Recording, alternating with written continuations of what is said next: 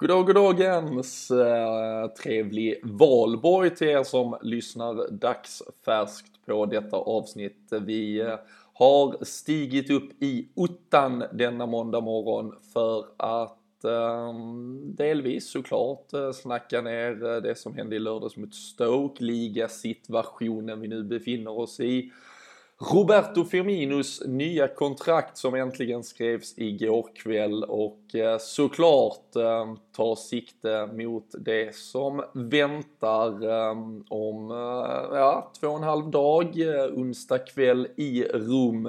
Då ska ju dubbelmötet mot Roma avgöras. Vi gör detta i vanlig ordning tillsammans med LFC.nu. Det är ju där ni hittar den officiella svenska supporterklubben.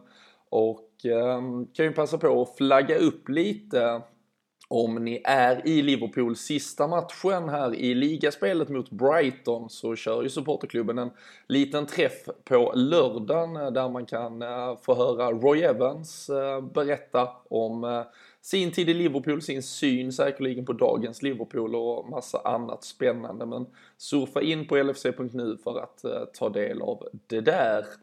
Vi har också spelbloggare.se med oss eh, faktiskt för sista gången för nu. Så eh, vi eh, riktar verkligen ett eh, extra stort, stort tack till eh, hela gänget där att de har varit med oss så här länge. Förhoppningsvis rekat in bra matcher och resultat som har gett några extra slantar i fickorna hos er där hemma. Nu äh, väntar ju Champions League-matcher, en Premier League-upplösning och äh, sen kommer ju även ett VM som bekant här runt hörnet. Så det är ju väldigt mycket fotboll och fortfarande all anledning att hålla koll på spelbloggare.se även om de inte sitter med oss här varje vecka. Vi eh, ser fram emot att presentera nya partners ganska snart istället. Men med de orden sparkar vi igång veckans eh, första i alla fall, kan bli mer avsnitt och eh, jag välkomnar eh, Kalle Sundqvist in i värmen.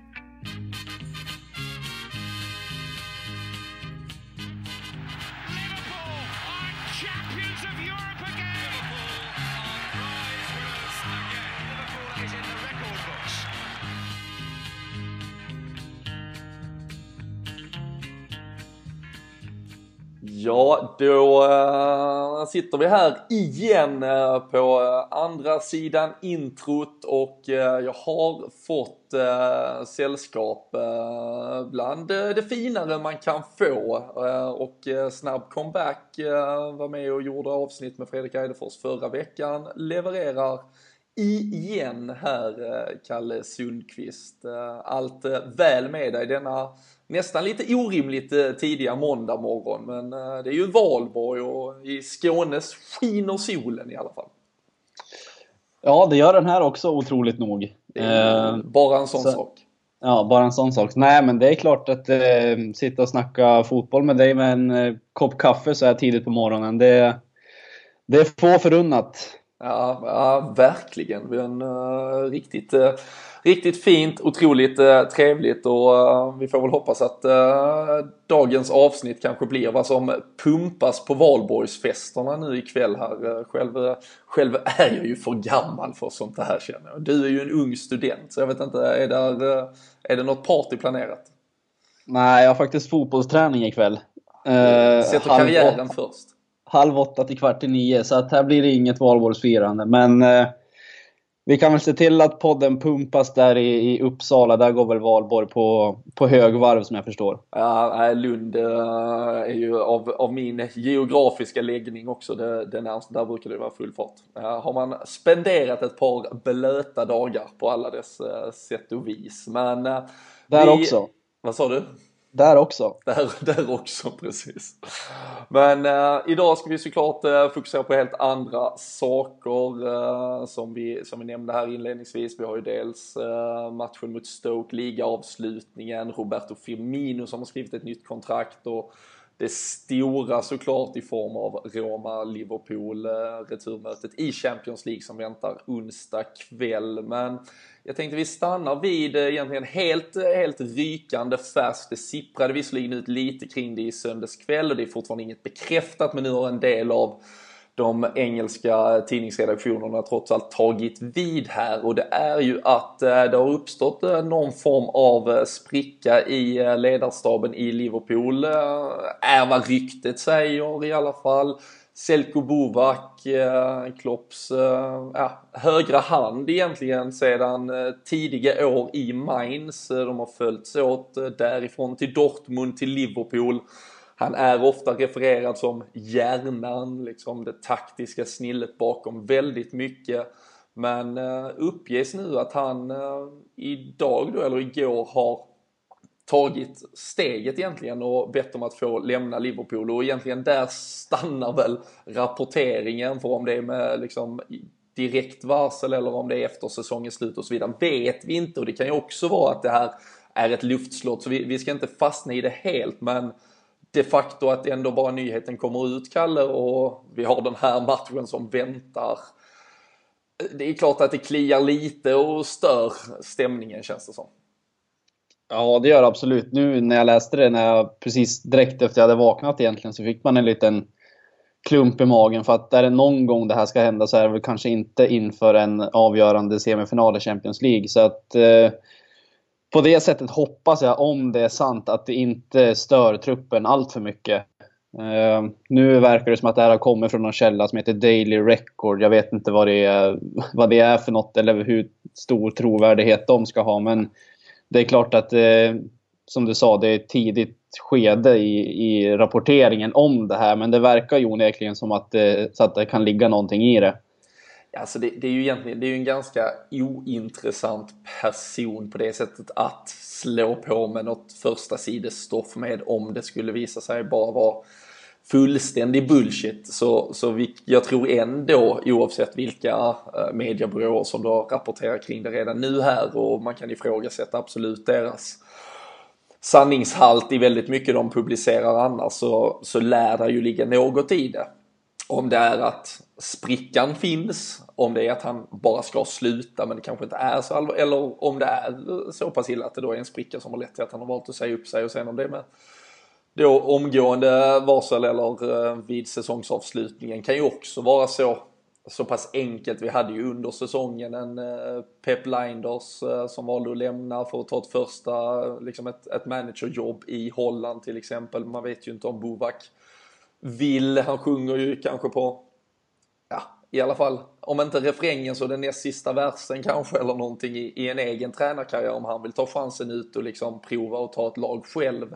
Um, och det ska man ju såklart respektera i så fall men um, det är ju absolut illavarslande om det är så att det, det är någon fnurra. Sen rapporteras det ju att det här skulle ha pågått då till och med ett tag och i så fall så har vi uppenbarligen kunnat göra bra resultat trots att detta här har pågått i, eh, liksom bakom kulisserna. Så ja, en liksom det, det, är väl någon form av lite så här ett eh, orosmoln och eh, onödig störning i förhållande till allt annat vi måste fokusera på. Men jag vet inte om man, är det värt att bygga mycket mer i det än så just nu? Det är ju liksom inget som, som får mig att skaka just idag än så länge. Nej, det är det väl kanske inte. Som du säger, det har ju, som jag förstår också, har det pågått en tid att han, som den här källan nu beskriver, hur, hur, huruvida den är trovärdig eller inte, men det är att han mer eller mindre har blivit utfryst från taktiska möten och, och sådana saker på, på senaste tiden. Så att det kanske har uppstått någon form av spricka mellan han och Klopp, vilket ändå är på något sätt förståeligt. De har jobbat tillsammans i 17 år. Så att det, det är klart att han, om det skulle vara så också, att han kanske vill prova sina vingar. Eh, som jag har förstått det så har de mer eller mindre varit införstådda med varandra sedan de liksom kom på tanken att vara fotbollstränare. Att om du blir manager, då är jag din högra hand. Blir du så är jag din högra hand. Och nu nu blev det så att Klopp tog över Mainz så han hängde med på den, på den resan och 17 år, det är väl ett jäkligt långt samarbete så att man har förståelse för att det kanske kan uppstå sprickor då också. Mm. Och vi har väl, eh, vi har ju alla sett hur, eh, hur Jürgen Klopp kan leva ut eh, känslor vid en sidlinje. Jag tror ju det är på det mer vänskapliga planet men det känns ju inte som att han liksom bangar och tar en ganska hetsk diskussion kring, kring mycket annat också. Och han, han vill ju gärna ha rätt, han vill ju få sin vilja igenom så det, det är väl klart att om Bovak känner nu att han vill prova själv eh, så, så känns det ju eh, såklart fullt rimligt. Men, men lite otacksam tid och timing och eh, som sagt störde gruppen är det ju väldigt negativt men känslan är väl inte att, att så skulle vara fallet redan nu i alla fall. Så jag tycker vi, vi, vi parkerar den väl lite. Det är ju såklart något som måste nämnas. Lite elefant i rummet annars med tanke på att det kan vara så att det får ordentligt med, med fäste och spridning här under dagen. Men eh, vi, vi hoppas att det inte påverkar laget eh, allt för mycket eller ingenting helst. Eh, och eh, innan vi egentligen går tillbaka till alla de här ämnena vi har så, så finns det egentligen en annan managersituation som är ganska intressant att eh, åtminstone toucha. Eh, vi kan och kommer troligtvis diskutera den väldigt mycket mer om så blir fallet. Det blir väl steg två och verkligen starten på en tränarkarriär som jag tror alla Liverpool-supportrar hoppas slutar eh, inne på Anfield och eh, i den position där Jürgen Klopp nu befinner sig. Och det är ju ryktena som verkligen intensifierades under helgen att eh, Steven Gerrard kommer ta över Glasgow Rangers från och med nästa säsong. Därmed lämna Liverpool U18-laget som man har gjort ett väldigt framgångsrikt jobb med under säsongen och ja, men ta steget ut i, i verkligheten, Kalle. Ja, verkligen. Det, och det tror jag kan vara nyttigt att ändå ta steget från ungdomsfotboll till seniorfotboll. Eh, sen drog jag öronen åt mig lite grann när jag såg att det var Rangers det snackades om. För att det känns som en ganska svår klubb att liksom jobba i om man vill nå resultat. Eh, de ligger ju ganska långt efter Celtic i, i näringskedjan just där, men får han den backningen som han vill ha ekonomiskt och ges möjligheten att liksom bygga sitt eget lag, då tror jag absolut att det kan vara en, en bra flytt. Nu verkar han ju vilja ha Gary McAllister med sig som, som assisterande om jag har förstått det rätt. Eh, så... Det är ju din gamla gubbe. Ja det, är, ja, det är min gubbe. Det stämmer. Vad fan var det ni träffades? Du gjorde någon intervju med honom i, i Sverige i något uh, ja. jippo och tjohej. Ja, precis. Det var i Stockholm på någon uh, sån här Liverpool fotbollsskola typ. Uh, så han var där och var lite, lite ansiktet utåt och höll i lite träning med kidsen och sådär.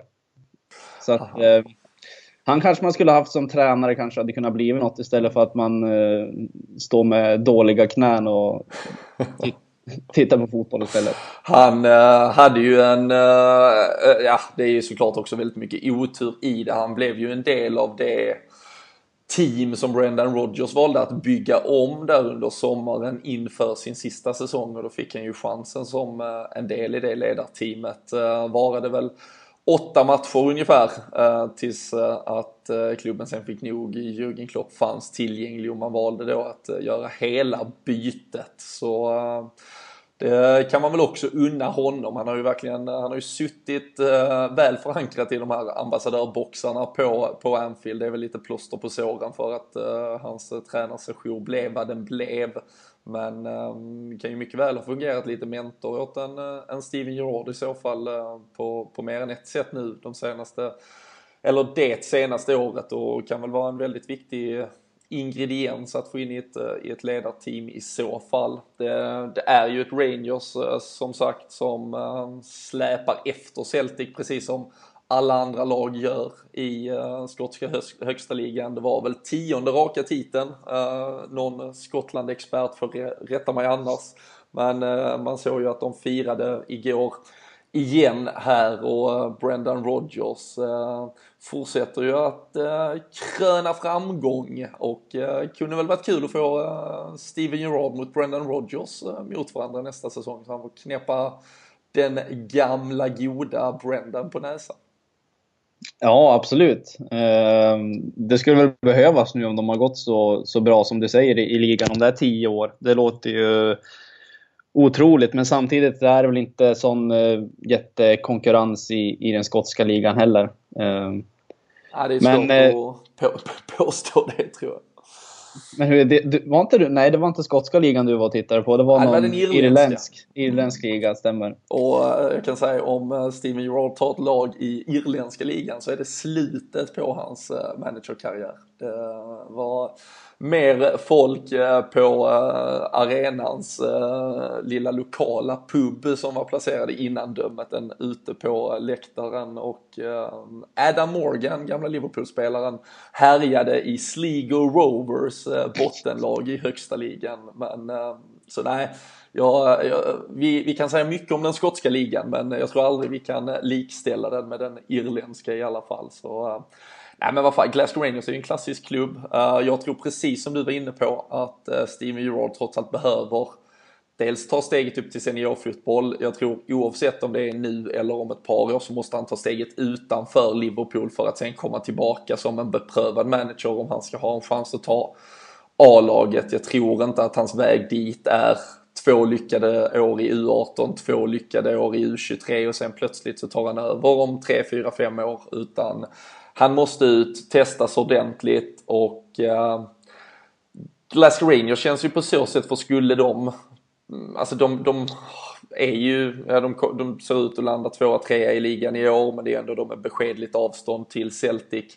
Skulle man bara knappa in på Celtic så är det nog en framgång. Skulle man rent av liksom trycka ner Celtic från tronen där de närmsta två, tre åren om man skulle leka med tanken att han får den tiden då, då är han plötsligt kung i, i en stad till så att säga. Och jag tror inte fallhöjden är så kul för du har fortfarande ett ganska starkt lag i förhållande till konkurrenterna i ligan. Så, så risken för att man gör ett totalfiasko bör vara ganska liten. Så det känns som ett eh, försiktigt men ganska bra steg. Spontant i alla fall. Men eh, vi får ju såklart återkomma i, i detta också om det blir bekräftat. Eh, det är ju ett eh, nytt kapitel som ska skrivas i boken om den eh, kanske allra största i så fall helt enkelt. Så vi får väl gå tillbaka och börja prata lite om det som faktiskt händer på riktigt på planen och på andra ställen Kalle, eller vad känner vi?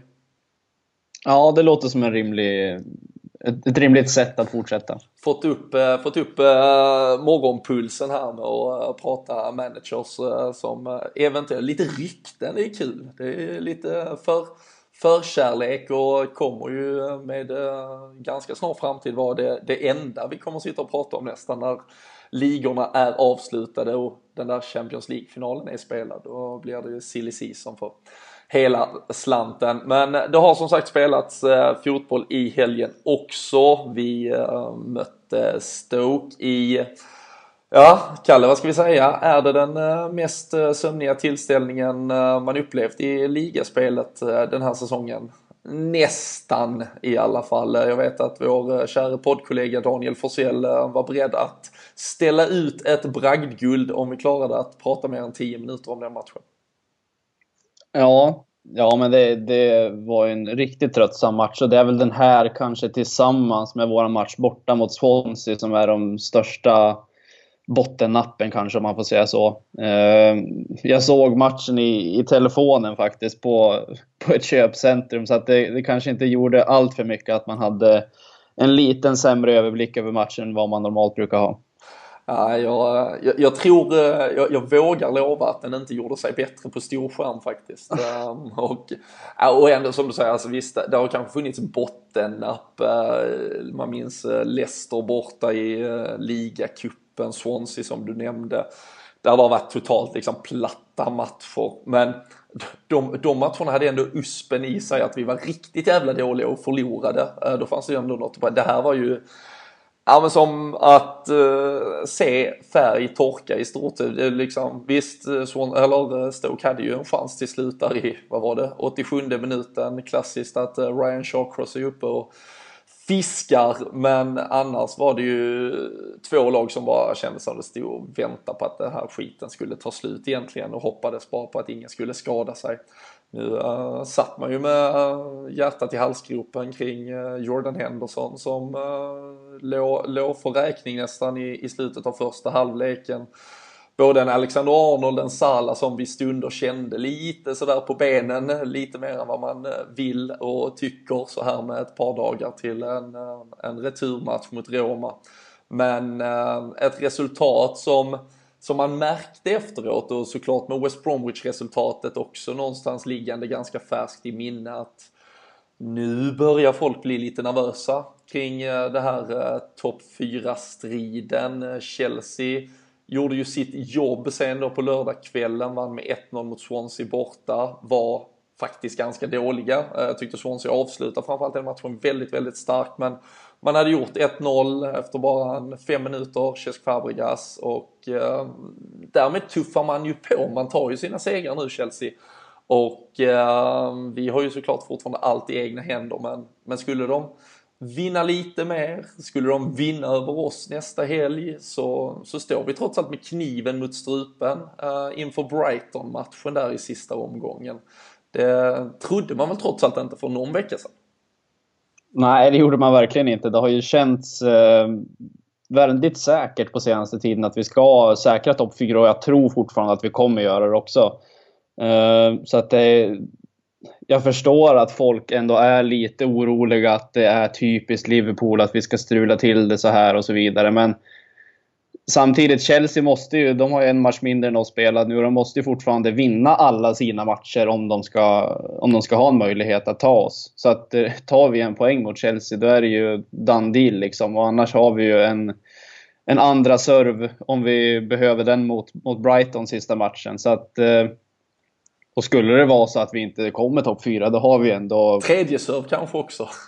Ja. Och sen har vi fri öl också av Danne Forsell. Så att det, det, spelar ju liksom ingen roll hur det går egentligen. Ja, nej, nej eh, precis. Nej, men samtidigt man förstår, man förstår ändå att det finns någon form av oro för att man tänker att ja, men hade vi slagit West Brom eller hade vi slagit Stoke nu så hade det varit, varit klart. Och, och visst, så, så kan man ju tänka. Och det är klart att en annan tänker så också. Men samtidigt så har vi, har vi ändå goda möjligheter fortfarande och vi har allting i egna händer att komma topp 4. Och som jag var inne på tidigare så ger ju fjärdeplatsen en, en direktplats i Champions League nu så att det är inte något snack om något obehagligt kval eller så heller. Så att, nej, jag känner mig fortfarande relativt eh, lugn utan att man ska sitta här och jinxa någonting nu.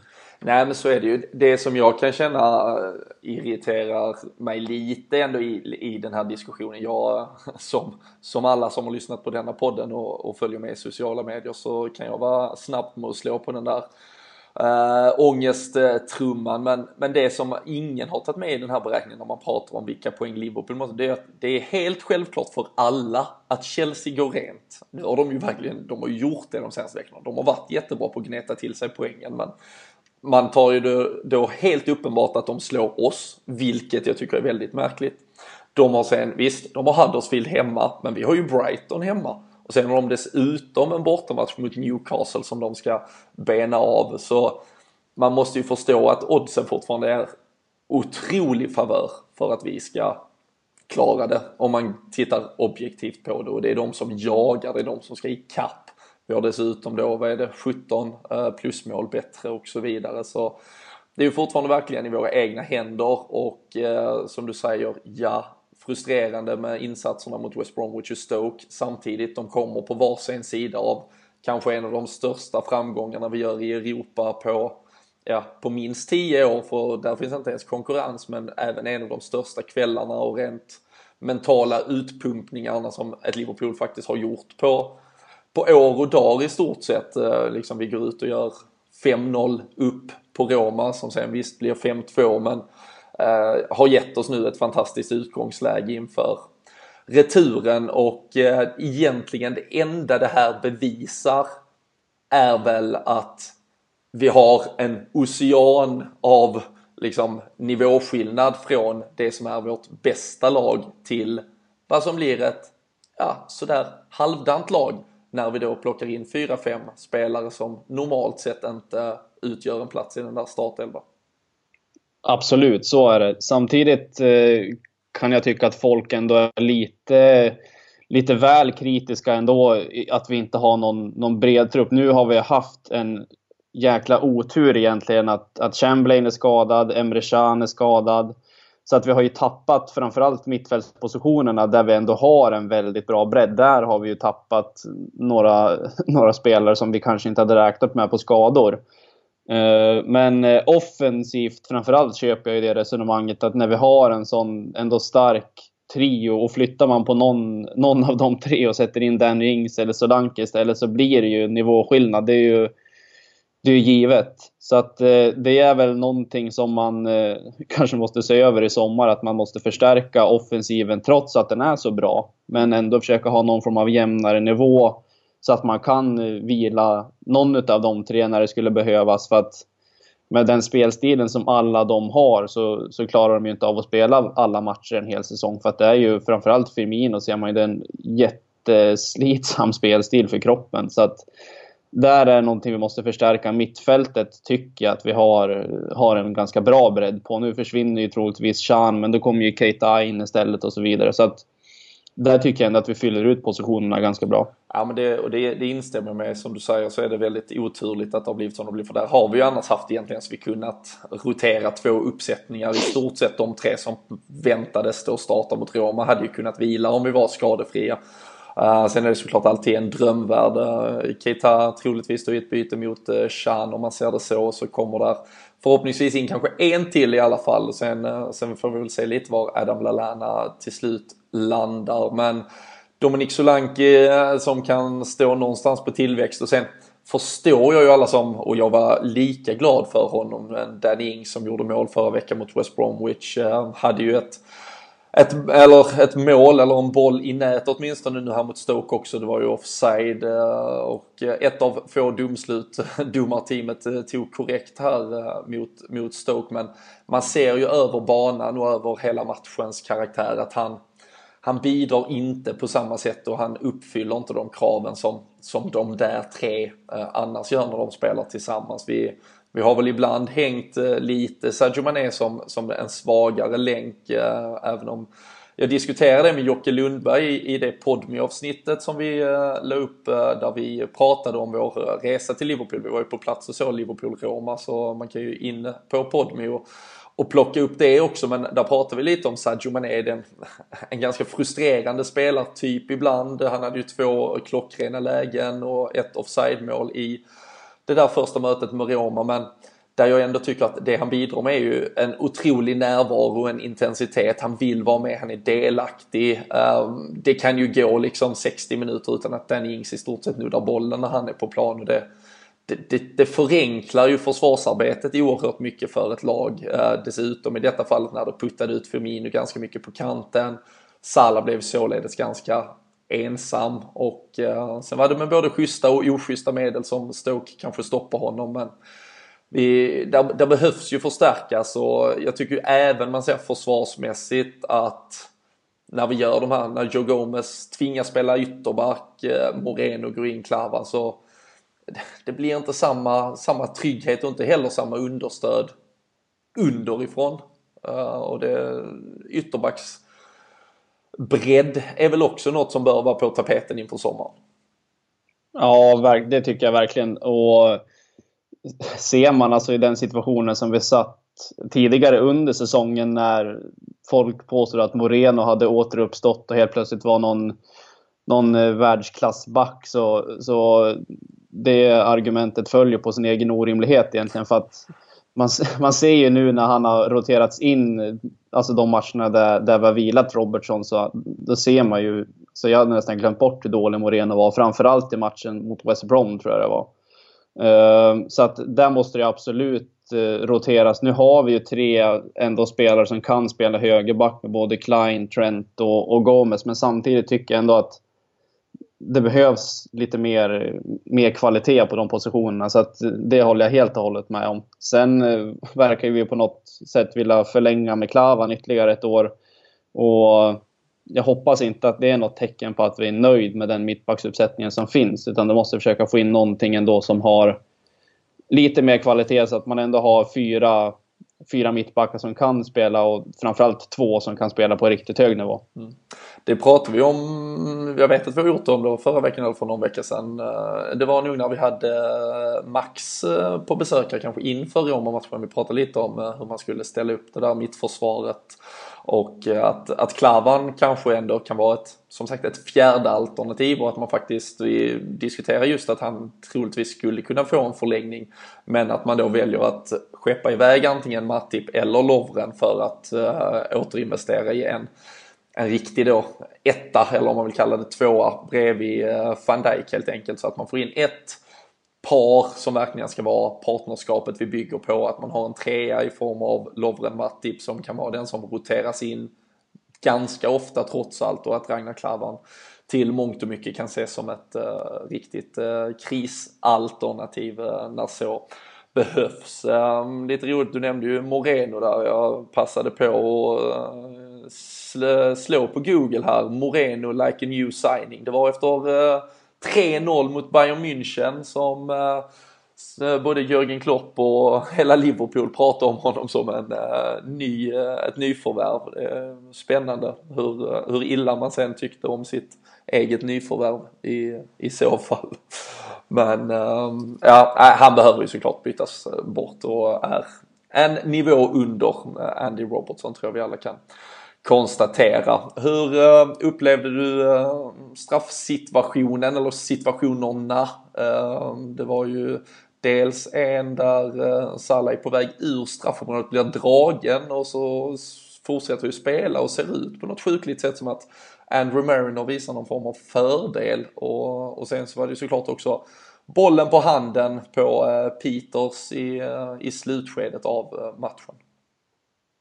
Ja, eh, fr framförallt den på Peters i slutet av matchen. Det, sådana situationer kommer vi få sitta och diskutera i all oändlighet egentligen och om man inte inför VAR. Eh, hittills har väl inte jag varit något jättefan av VAR egentligen, men det är av den enkla anledningen att jag tycker att det tar för mycket tid. Det stör matchen för mycket. Eh, annars är det ett skitbra verktyg tycker jag ändå för att få korrekta domslut. För det är på något sätt det man vill ha ändå. Eh, framförallt nu när man har fått två straffar, eller en mot Roma dömd mot sig och sen den här blir, blir släppt helt plötsligt. att det är ju jättesvårt att få någon form av kontinuitet i hur man ska bedöma hans situationer i straffområdet. Och den här tycker jag absolut, det finns ju inget, det är inget snack om att det inte är straff egentligen. Så att... Eh...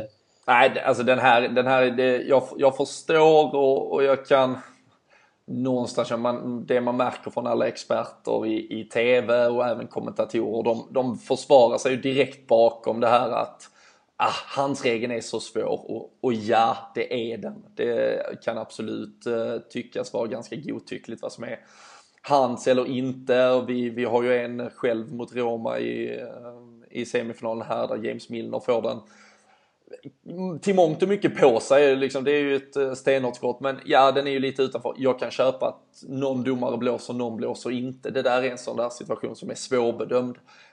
Den här på Peters vill jag tro att 8 av 10, kanske 9 av 10 faktiskt blåser. Det där är en situation, för det är så pass stort avstånd från inlägget, det är en 4-5 meter. Han hindrar en uppenbar målchans genom att vara i vägen med handen. Det är två Liverpool-spelare bakom som egentligen bara kan raka in bollen och han har den onaturligt långt ut och man ser hur hela armen flyger upp i luften i stort sett. Så det, där ja, där finns den liksom, den kryssar ändå alla parametrar för att man ska kunna ta den utan att behöva ens ta en diskussion kring den. Så, så den eh, är ju bara oundviklig, alltså det, det är katastrofalt dåligt av Andrew Mariner och eh, hans assisterande. Och eh, har man inte, följer man inte Paul Tomkins, skriver ju också Tomkins Times bland annat på Twitter och andra sociala medier så så tycker jag man ska göra det för det blir för långt detta avsnittet om jag ska citera egentligen allt det han publicerade efter matchen. Men det finns väldigt egentligen numera då djupgående statistik på hur lite straffar Liverpool får framförallt på hemmaplan, framförallt framför De Kopp. Vi har en straff i ligan hemma denna säsongen, det vill säga Tottenham har fler på Anfield än vad vi har i ligaspelet. och att domare har satt lite prestige och framförallt mycket motståndarmanagers som pratar om att ja, vi får bara hoppas att domaren inte låter sig påverkas av deKopp, av, av trycket, av publiken och så vidare. Och att det då faktiskt har blivit lite av en grej för domarna att ja, men istället obönaktigt, alltså stå emot det. Och eh, jag vet inte om du håller med mig där Kasse, det finns ju statistik och man kan gå in och titta på det för att faktiskt få detta underbyggt. Så det handlar inte om att man är en gnällande Liverpool-supporter men, men också att man ser det ibland hos domaren att ja, men, du vet, han bröstar upp sig lite och vågar säga nej på något sätt, känns det som. Ja, eh, absolut. Och de, de domarna har jag, har jag oerhört svårt för, som likväl, likväl som de allra flesta domarna egentligen. Men det, känslan är att domare som vill liksom de bästa domarna tycker jag, det är de som inte syns på matchen. Som låter spelet flyta på och liksom inte vill, eh, vill stjäla showen om man säger. Eh, och har man den typen av domare och om det nu är så som det beskrivs i den här att det blivit en grej att inte döma, döma straffar mot The Cop så är det för jävligt egentligen. Och är det på något sätt så att det är prestige bland domare att motstå frestelsen att, att blåsa straff mot en kopp så, så är det ju jävligt oroväckande kan jag tycka. Mm. Uh, ja, men vi får ju fler straffar i Europa till exempel. Då kommer utländska domare som inte har någon som helst eh, liksom, om ska säga, koppling, anknytning till, till eh, Liverpool, dess historik, till, till Anfield som arena, kring surret, vad tidningarna skriver och så vidare utan de går in och dömer matchen utifrån vad den är mellan två fotbollslag som förtjänar samma regelbok. Och eh, jag tycker att man ser en skillnad. Vi, vi har till exempel också eh, i, i den tråden som, som verkligen är läsvärd när man tittar på hur mycket bollinnehav vi har i straffområde, hur många chanser vi skapar per match, så är det en helt orimligt låg siffra straffar vi får. Vi har alltså ungefär 40% boll mer i offensivt straffområde än vad Crystal Palace har. Medan Crystal Palace har fått, jag tror det är sju eller åtta straffar och vi har fått tre på hela säsongen. Och eh, ja, men det, jag, jag, tror man har lättare, det finns också med engelska spelare kontra utländska spelare. Nu har vi en Salah, vi har en Firmino, vi har en Mané, det är de som är i boxen. Det är, ah, tar emot lite, lite extra. Det är Harry Kane, det är Jamie Vardy, det är Raheem Sterling, det är Wilfred Zaha som då visst inte engelsman per nationalitet nu men uppväxt och har ju spelat i England hela sitt liv och har spelat både för pojk, U21 och har till och med spelat A-landslagsfotboll för England. Så en viss, eh, vi ska inte gå så långt och hårt och kalla det en diskriminering men eh, det, det, finns siffror som i alla fall tyder på att man kan eh, orda kring det i, i det hållet och det, det är såklart eh, ganska beklämmande. Och jag tycker ju, jag har nämnt det för att eh, VAR är vad som nog, nog, behövs, i alla fall i Premier League. Eh, väldigt märkligt att just Premier League är en av få ligor som väljer att ignorera det. Nästan alla andra eh, tillämpar det och kommer göra det med tiden. När det så uppenbart är England på grund av att tempot är så högt. Eh, till, till syvende och sist tror jag att världens bästa fotbollsspelare till mångt och mycket kommer att spela i England. Det är den ligan där, där pengarna kommer att finnas. Det kommer att pumpas på med tv-avtal och så vidare. Att, att då ha 47-åriga, eh, till viss del ibland lite, lite lätt överviktiga män som ska försöka hänga med i det tempot. Så äh, nej, jag, jag, tror inte de kommer klara det och jag tror att det behövs att det redan under matchens gång visar svart på vitt vad, vad det är som händer och så får man ju hoppas att eh, de då känner sig helt tvingade till att ta beslutet när nu de vet att hela världen ser att den här bollen har ju tagit på handen. Jag, jag kan inte försvara mig mycket mer än så utan då måste jag ju blåsa vare sig jag vill det eller ej för eh, jag tror att VAR-regeln också generellt gynnar de bra lagen, de som är mycket i ett offensivt straffområde för det är de situationerna som kommer att granskas och jag tror det är bra för Liverpool helt enkelt. Så vi, uh, vi paketerar väl ner eh, Stoke-matchen med de orden att uh, ett uh, litet väl stort gap i kvalitet mellan vårt bästa och vårt näst bästa att det finns absolut utrymme för förändring och förbättring framåt sommaren och att domarna kanske inte riktigt är vad man gärna vill och hoppas. Men desto positivare nyheter nåddes vi av i eh, går kväll, söndag eller eftermiddag i alla fall, Kalle. Och eh, det är ju eh, kanske att historiens första no-look-kontrakt har skrivits. Det är, det är såklart Roberto Firminos långtidskontrakt med Liverpool. Fem nya år enligt obekräftade uppgifter men eh, trots allt väldigt eh, seriösa källor och journalister. Eh, Liverpool som klubb går ju bara ut med att det är ett långtidskontrakt men mycket bättre presenter än så kan man väl knappast få. Nej, verkligen inte. Det, det håller jag med om. Det, är ju, det snackas väl om att det är ett fem, femårskontrakt som jag förstår det.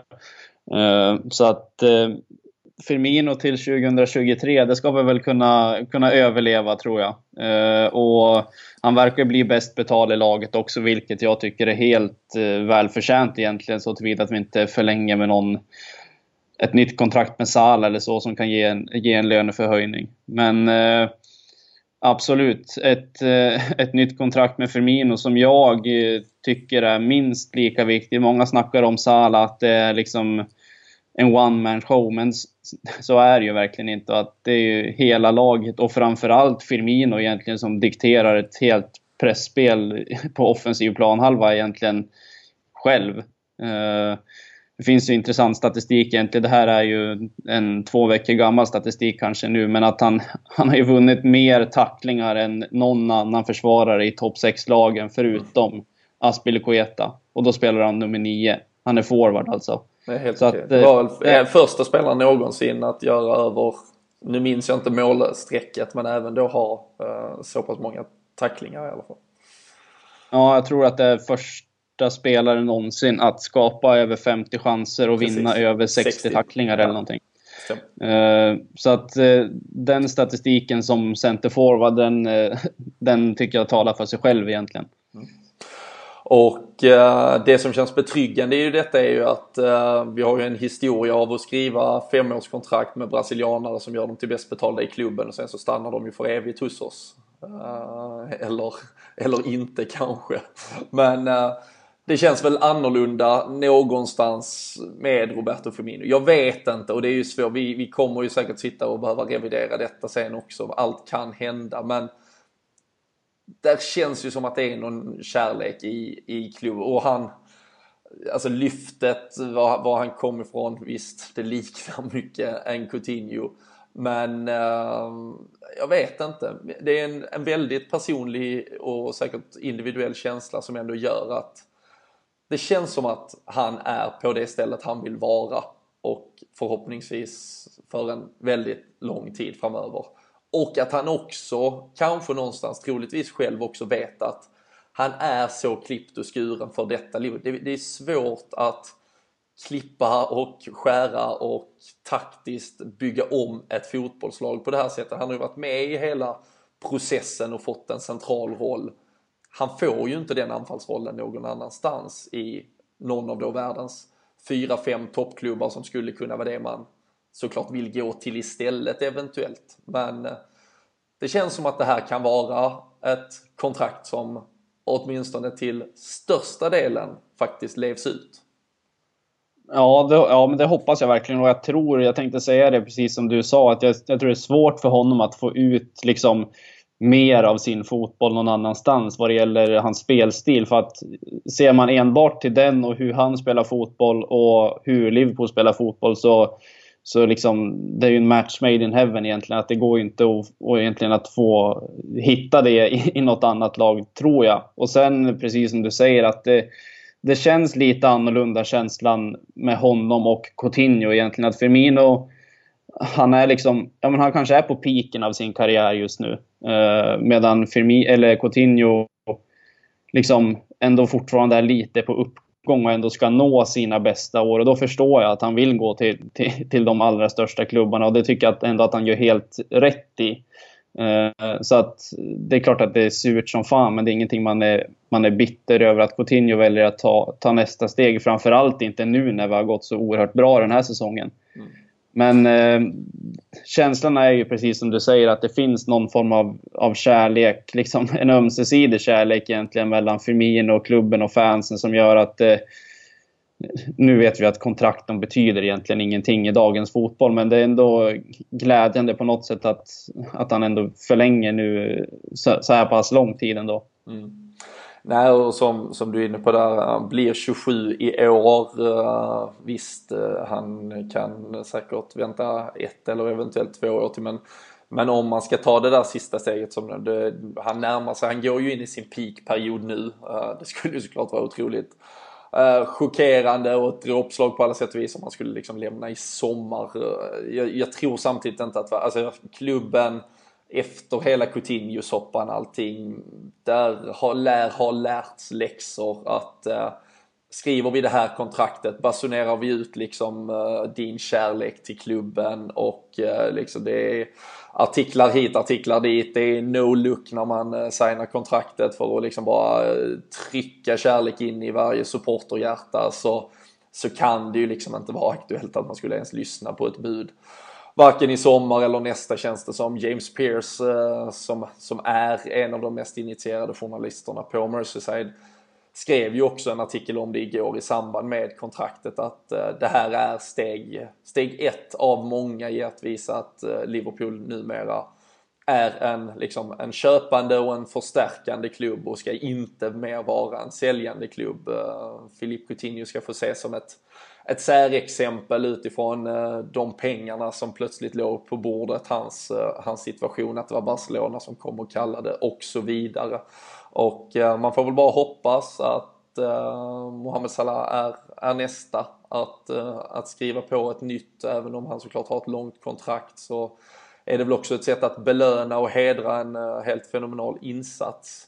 Så det, det känns som att det lär, lär komma i, i sommar. En, en Sadio Mané lär inte vara långt ifrån heller. Och eh, det är väl någonstans trots allt eh, alla eh, bidrar men eh, det är väl också ganska rimligt att med en van Dijk som kom in för de pengarna så är det väl de tre där framme som, som ska ligga ett, ett litet pinnhål högre även i, i, i löneutbetalning helt enkelt. Ja, absolut. de bästa spelarna ska ju ha bäst betalt, så, så är det ju. Och eh, jag läste också den där som du nämnde om James Pearce, att det, det är ganska intressant egentligen och skönt att Liverpool har kommit till insikten med att vi ska sluta vara den här klubben som, som egentligen var hela FSGs liksom ingångssätt när de tog över Liverpool. Att vi ska värva ungt, vi ska utveckla och sen ja, sa de ju inte att de skulle sälja, men indirekt så är det ju det de vill. De vill ju tjäna pengar. Så att det är ganska skönt att man ändå har kunnat gått ifrån det nu och det är det den här framgången som vi har nu har lett till egentligen. Att Liverpool känner att nu, nu kan vi verkligen vara med och utmana på alla fronter och då måste vi ändå vara ett lag som, som bygger vidare och inte säljer. Eh, Southampton är väl ett extremexempel egentligen som har klarat sig väldigt länge på att köpa billigt och sälja dyrt. Men det kommer ju straffa sig förr eller senare och nu är de på väg ur Premier League. Eh, nu ska man inte jämföra Liverpool och Southampton så, men ja, det... Men jag förstår, men tar man bara liksom 10, det finns nog ett fall, en fallhöjd på 10 tabellplaceringar som vi aldrig hade kunnat falla till så att säga. Men, men jag tror ändå principen står fast att fortsätter vi, hade vi fortsatt i det sättet och, och sådär så, så är det klart att vi mycket väl hade kunnat vara en klubb som låg 7-8 istället eh, kontinuerligt och, och det har vi varit i, i stunder så det är viktigt att vi behåller uh, det momentum vi håller på någonstans att få oss och skaffa oss nu och, uh, och tar nästa steg i sommar istället för att liksom uh, balansera böckerna eller vara alla till lags utan det är ju dags att, att spänna musklerna känns det som helt enkelt. Absolut, och sen det, även fast det liksom bra, kan vara bra för klubben att, att sälja av en spelare som, som vill gå i Coutinho-fallet nu då, men det är ändå någonting man inte tänker på att det, det sänder ju signaler till alla lagkompisar egentligen som kanske börjar tvivla på projektet Liverpool och vart liksom ambitionsnivån ändå ligger och de börjar fundera på om man ska söka sig vidare och det, det tror jag att vi har kommit, kommit ifrån nu när man ändå nu, nu har det inte hänt än att vi inte kommer sälja toppspelare, men ändå att man börjar ha det mindsetet att man ska behålla sina bästa spelare och liksom utveckla laget hela tiden. Så att Det, det, tror jag är ett ganska klokt tankesätt om Liverpool vill vara den klubben och förtjänar att vara. Mm. Uh, absolut. Och uh, den klubben vi supportrar gärna vill att vi ska vara och det framgångar vi gärna vill att vi ska bärga det innebär såklart också och innehåller en eh, Champions League-final i Kiev den 26 maj. Eh, det är bara fyra veckor dit, lite drygt och sista hindret på vägen är nu, Kalle, att inte tappa en tremålsledning i Rom. Eh, bättre förutsättningar. Visst, hade vi i 70 minuter eh, men eh, att på förhand inför ett returmöte i en Champions League semifinal få det mer serverat än så tror jag knappast man på förhand hade kunnat be om. Eh, jag vågar lova att eh, 99,9% av alla supportrar hade tagit detta på förhand och nu har vi det och eh, åker till Rom för att få jobbet gjort så att säga. Vi har pratat väldigt mycket. Du och Fredrik pratade först i ett av de vanliga avsnitten. Jag och Jocke rapporterade lite hur upplevelsen var live på Anfield och i staden i det här podme-avsnittet. Så det finns ju två avsnitt kring första matchen redan ute och, och siktet nu är ju såklart på, på det som komma skall. Hur, hur är magkänslan så här drygt två och ett halvt dygn innan det smäller? Jag, jag måste säga att jag har känt mig förvånansvärt lugn alltså inför uppgiften egentligen. Fram tills nu när vi börjar prata om det så börjar det ju liksom kittla i magen på en gång och man inser ju hur, hur nervös man är. Uh, vi pratade lite grann om det du och jag nu innan vi rullade igång. Att det är ju, det, man inser ju först nu hur mycket det betyder för en egentligen att man har gått ifrån att vara ett lag som liksom ja, åker mot omspel mot något jävla League 2-gäng i ligacupen till att till att liksom stå en match ifrån en Champions League-final som man kanske inte trodde att man skulle få uppleva på, på väldigt lång tid framöver. Så att det är klart att man är jävligt nervös men ändå ser fram emot det sjukt mycket för att man måste ändå på något sätt, jag vet att det är svårt, men man måste försöka njuta av de här tillfällena också även fast det egentligen är en, en lång jävla pina egentligen när matchen väl spelas.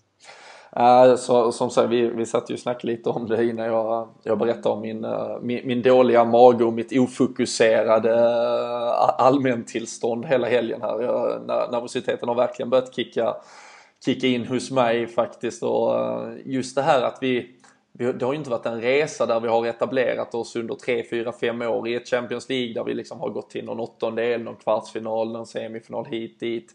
Utan det är alltså på mindre än ett och ett halvt år som vi åkte ut mot Wolverhampton hemma i FA-cupen till att vi nu står och är som sagt en tappad tremålsledning från Champions League-final mot troligtvis ett Real Madrid, eventuellt ett Bayern München. Vi ska liksom, ja, vi ska i så fall spela den, den största fotbollsmatch man, man kan spela och, och många spelare är ju intakta sen dess och det känns som att kroppen har liksom inte hängt med i att förbereda sig mot att något sånt här skulle skulle kunna hända redan. Ehm, jag refererade innan till när vi snackade om det, det här helt fantastiska säsongen 13-14 som också kom lite från, från ingenstans och, och jag vet hur, ja, men hur jag mådde där inför Chelsea-matchen som, som på så många sätt var avgörande och, och på så många sätt blev bland de värsta knivarna man har fått i hjärtat som, som supporter och ja, jag var helt frånvarande hela dagen. Liksom. Jag, jag träffar folk, jag pratar med dem, jag vet de har berättat sen att de knappt fattar vad jag gjorde, liksom bara stod och himla med ögonen och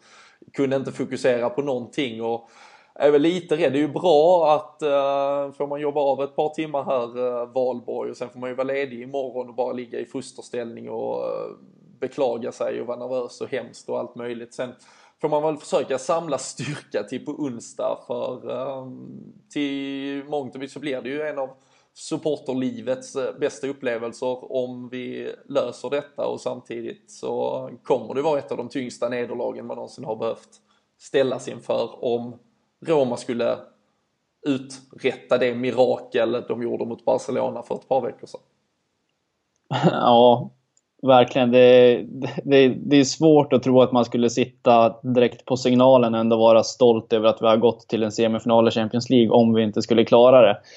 Uh, och tvärtom egentligen, om vi skulle gå till final så är det ju ren eufori. Då är det ju liksom det, det bästa som har hänt egentligen. Om man jämför hur insatt man är i supporterskapet nu jämfört med Istanbul kanske, så är det ju en enorm framgång och en enorm glädje om man skulle gå till, gå till en Champions League-final efter allt, ja, får man säga all skit vi har varit igenom de senaste, de senaste åren. Eh, jag tittade senast igår på någon dokumentär som finns på Netflix om, eller om Premier League-stjärnor och då var det då var det Jamie Carragher och man fick följa olika tränarsteg och sådär. Och då vart man ju bara deppig när det kom till tiden med Roy Hodgson och hur liksom hur frågande han egentligen såg ut under hela tiden som Liverpool-manager. Så att det har gått därifrån med spelare som liksom Konchesky och Christian Paulsen till att ändå vara på väg till en ha liksom matchboll till en Champions League-final är ju helt fantastiskt egentligen. Så att, nej, absolut en av de... Eh, jag sitter och försöker refer, alltså jämföra egentligen hur man mådde. Jag påstår att ändå att 13-14 säsongen kan vara en av de bästa liksom, tiderna i livet. Jag, jag har svårt att minnas när man mådde så bra egentligen. Man svävade på moln och var aldrig liksom riktigt orolig över fotbollen. Men det, tyvärr fick ju det det där utfallet ändå fick. Men det här Champions League-resan ändå är ju någonting extra. Alltså det är ju, att få gå till en Champions League-final vore ju helt otroligt egentligen tycker jag. Mm. Ja, nej, men verkligen. Och det, det som du säger så, nej, jag kommer inte heller, skulle, skulle något uh, råka gå åt pipan på onsdag så att, eh, liksom, att, att vara något annat än rent hjärtekrossad eh, i, i 24, 48 eller 72 timmar eller mer därtill. Det, det kommer jag inte kunna erbjuda någon men eh, alltså det är ju klart att insatsen oavsett var den landar är helt fantastisk. Det här är ju liksom ett, ett steg som på hundra sätt är i rätt riktning. Så det finns ju såklart inget där man liksom utvärderar säsongens helhet därefter som kan göra en annat än helt eh, o, liksom, otvivelaktigt stolt och det har varit eh, en fantastisk början på, på väldigt mycket. Men, eh, men samtidigt så är det ju först när man är så här nära och så här långt upp på stegen man känner att fallhöjden börjar bli lite mer också. Äh, åker man ut i gruppspelet mot Basel efter att knappt ha kunnat slå Ludogorets då, då har man liksom aldrig ens hunnit få upp hoppet. Men äh, det är klart att man,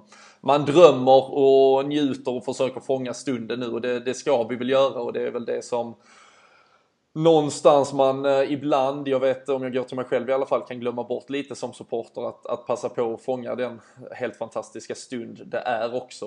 Jag, jag, hoppas att jag själv klarar av att göra det. Eh, jag hoppas att eh, ni där hemma klarar av att göra det för onsdag kväll är, eh, är för oss eh, och det är fan något vi ska passa på att verkligen eh, suga i oss varenda sekund av. Vi, vi är som sagt i enormt överläge. Det är Roma som ska jaga. De eh, ställs inför ett eh, lag och mot ett lag som är bäst i världen på att kontra en, eh, en press som någon ställer upp mot en. Och ehm, det, det ska ju mycket till för att det här ska kunna hända. Och, Visst, Roma gjorde det bra i helgen igen. Man fick 4-1 mot Kiev och man uh, går ju själv, likt oss, en, en ganska tät kamp om fjärdeplatsen eller tredjeplatsen i i Italien, eh, det är ju Lazio, Inter och Roma som slåss om två eh, platser till Champions League och eh, nu har man väl fått ganska mycket matchboll på den också eftersom Inter förlorade mot Juventus och så ska dessutom Inter och Lazio mötas. Så, så Roma ser precis som oss ut att då kanske ändå reda ut en Champions League-plats för nästa säsong. Men eh, de såg ju faktiskt, eh, jag såg eh, ganska mycket av matchen i lördags. Då hade de bytt in Patrik Schick som spelade tillsammans med Incheco och El Sharawi. Man spelar mer än 4-3-3 ganska offensiv, ganska mycket tyngd, mycket power. Eh, Kolarov eh, återigen väldigt bra. Hade eh, ett inspel till Tjecho som blev mål, hade ett inspel som blev med väldigt hårfin marginal avvinkad för offside och det är väl det där tyngden framförallt som Tjecho står för men som man med sitt inläggsspel också har i sig som är det som ändå skrämmer en lite, Kalle, om man får liksom lägga upp någonting som kommer att tugga ner några extra naglar. Ja, absolut. Uh, och sen än mer egentligen om det nu skulle vara fallet att Roma kommer in i liksom en ja, hur ska man beskriva det? Någon form av tilläggstidspress där egentligen lag bara kan stå och mata in bollar i boxen. För att det är sällan man är så nervös som på, på en tilläggstid till exempel när man ska försvara en ledning. Då faller det så automatiskt att man faller ner och det bara matas in bollar i boxen. Och dit på något sätt vill man ju inte komma i det här fallet. för att har man en hel match på sig och försöker ändå spela något form av sånt spel så kommer det förr eller senare trilla in några bollar. Eh, Samtidigt, många refererar liksom till att ja, men de slog Barcelona med 3-0. Ja, det gjorde de, men alltså man måste ändå säga att Liverpool och Barcelona är två helt, helt olika lag. Nu såg ju inte jag matchen mot Barcelona eftersom Liverpool spelade samtidigt, men känslan är att Barca, de är ju liksom ett, ett mer spelande lag. De rullar runt bollen och då har ju Roma ändå möjligheten att flytta upp laget för att de blir inte straffade på samma sätt som de alltså, skulle kunna bli mot Liverpool som är ett rent kontringslag egentligen. Så att ur den aspekten, när Roma verkligen måste gå för att göra mål, så kommer de kunna blotta sig bakåt också med den offensiva kraften vi har. För att de kommer inte vilja ha för mycket yta bakom deras backar och, och eget mål. Så att Ja, ska man ändå sitta och vara på något sätt optimistisk så tror jag att det är större. Alltså det låter ju jättesjukt att säga att de har större möjlighet att vända och göra tre mål mot Barcelona. Eller vinna med tre måls marginal mot Barcelona än vad de har mot oss utan att ha sett matchen. Jag vet inte vad, vad din syn är på det. Nej men det är del, alltså vår, vår liksom USP i att vi har ett målgörande som uh, troligen är ganska, uh, alltså sannolikheten är ganska stor. Jag, jag skickar över till dig i i helgen också eh, satt och eh, tittade lite odds på diverse spelsidor. Man kunde ju spela till exempel att Mohamed Salah går mållös till 1,85. Alltså man får nästan dubbla pengar på att han inte gör mål och det, det visar väl lite hur den objektiva synen är på att eh, Mohamed Salah fortsätter att eh, göra mål helt enkelt och eh, då är han ju bara ett av eh, tre otroliga hot längst fram. Och eh, självfallet så, så är det väldigt, väldigt mycket som talar för att Liverpool ska kunna ha ett mål i sig. Det jag känner skulle kunna vara den största skräcken är väl om Roma faktiskt går ganska balanserat ut i denna matchen, försöker spela den ganska jämnt, går upp till 2-0 och har det inför de sista 10. För då är det fortfarande, då är det, då är det de som kommer ställa upp laget och då är det de som kommer etablera den där enorma pressen och då är det Kommer 3-0 där så är det inte mycket tid att spela. Så då ligger jag nästan hellre under med 3-0 i paus än att ligga under med 2-0 när det börjar närma sig slutskedet. För då, då kommer de spela till, till sin fulla styrka, vilket är att liksom trycka ner oss och eh, jag vill inte hamna i en situation där det är vi som ska trycka ner dem. Eh, då är det plötsligt liksom Dominik Solanke vi ska slänga in för att få kanske lite jämvikt i, i nickspel mot en Manolas eh, och, och så vidare. Så det, nej, vi får ju se. Jag tror inte att någon romanista var nöjd med hur Di Francesco ställde upp laget, framförallt alltså taktiskt mot oss i första matchen. Frågan är om han då har vänt den där naiviteten till något eh, väldigt mycket mer försiktigt. Men mot Barcelona så, så tryckte man ju på. Då, då gick man ju för det ganska, ganska tydligt och hade ju också lägen bakåt. Man öppnade sig en hel del där Barcelona kanske om de hade velat spela ett omställningsspel hade kunnat utnyttja det lite bättre. Och, det är väl där någonstans eh, jag tycker att hoppet eh, verkligen finns och ställs. Eh, det är att vi kommer att göra mål. Då är det plötsligt minst fyra. Gör vi två så ska de göra fem och då är det till och med förlängning. Det riktigt oroliga skulle ju vara om man känner att vi inte riktigt kommer upp i vår nivå framåt. Och att vårt mål skulle kunna ligga lite och och släpar att man inte riktigt ser tendensen till det. Eh, Stoke-känslan eh, var ju liksom inte att vi plötsligt hade fem nya mål i oss men eh, det kommer ju vara en annan match, det kommer vara ett helt annat lag. Och vill man betrygga sig lite mer så har vi ju heller aldrig släppt in tre mål i en match som van Dijk har startat. Sen han kom in så är det ju bara mot Manchester City hemma vi gjorde det. Då spelade ju inte han. Så eh, vi eh, får, väl, får väl luta oss lite mot att han har eh, stabiliserat det där försvaret och att de där gubbarna längst fram har ett mål i sig, Kalle. Ja, fan vad det gjorde mig nervös nu känner jag.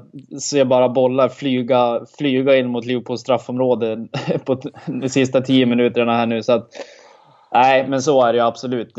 Känslan är ju, och som du beskriver, de där oddsen är ju helt sjuka egentligen. Att det står i 1,85 att Mohamed Salah inte gör mål. Eller att han... Ja, att, att han inte gör mål. Det är ju, ja, och som du sa, det är bara en av, en av många spelare som kan göra mål i det här laget. Så att... Eh, nej, man måste försöka, som jag sa tidigare, njuta av stunden, även fast det är jävligt svårt egentligen. Men eh, att eh, hade någon frågat på förhand om man ville gå in med tremålsledning inför ett returmöte borta så, så tror jag inte att det finns någon som hade, som hade sagt emot. Så att eh, nej, det, det ska bli en jävligt, eh, jävligt spännande match och nervöst givetvis. Men eh, att vara så här nära en Champions League-final, det, det trodde jag inte skulle hända. Så att nu måste man ändå njuta av situationen. Verkligen, det ska vi se till att eh, göra. Jag eh, hoppas att alla ni där hemma är beredda att eh, göra det med. Vi eh, kommer såklart ut med en eh, resultattävling om man eh, känner att man vågar eh, tippa när det är så mycket på spel. Vi har ju faktiskt haft två matcher nu, eh, dels första mot Roma där 5-2 och eh, 0-0 matchen mot Stoke där ingen tippade rätt. Eh, så en uppmaning är väl kanske att alla tippar då 3-0 till Roma så fortsätter ni tippa fel helt enkelt. Men eh, äh, det, ska mycket till. Eh, och vi har ju inte vår uh, tippguru Daniel Forsell med oss. Han ligger fortfarande och sippar Coronitas i Spanien, Kalle. Så vi får ju försöka axla ansvaret här. Och uh, om än att jag gav dig en liten smocka i magen och gjorde dig nervös. Så vad har du för resultat att uh, dela med dig av. Så kom jag i helt vanlig ordning tillbaka med ett optimistiskt uttalande. ja, Nej då, men eh, ja, det är så jävla svårt att sitta och spekulera. Men någon, någon del av mig ändå säger att det kommer bli att det är ett kryss som hänger i luften. Så 2-2. Mm. Då, eh, jag sätter lite mer uh, nerv på det, så 2-1 till Roma. Men uh, mer än så ger vi dem fan inte, helt enkelt.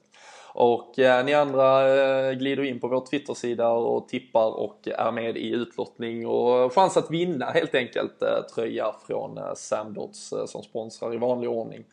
Och ehm, är ni eh, ja, sugna på mer podd så finns det som sagt avsnitt från förra veckan där vi pratade om det där första mötet eh, både på Soundcloud och vanliga kanaler där ni hittar eh, våra vanliga avsnitt.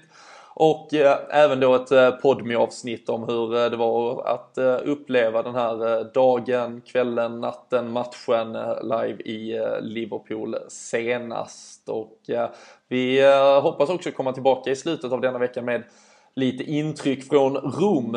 Vi, vi har lite bekanta som är där och ska i så fall kunna ge lite rapportering. Men vi, vi återkommer med det såklart. Och ska ni själva dit, ni kanske är på väg i detta nu så är det väl bara en uppmaning också till er alla att uh, ta det försiktigt, uh, håll koll. Liverpool har ju från officiellt håll gått ut med väldigt mycket information och man kan även skicka in sina uppgifter eh, till klubben för att hålla sig underrättad konstant kring, kring läget där. Vi, vi hoppas ju såklart att det går lugnt, säkert och eh, tryggt eh, till. Eh, men ehm, det finns alltid någon klick idioter så, eh, så ta hand om er helt enkelt. Och så hoppas vi att nästa gång vi hörs så är Liverpool klara för Champions League-finalen i Kiev. Och vi kan åtminstone andas ut för stunden. Men tack för att ni lyssnade nu så hörs vi snart igen.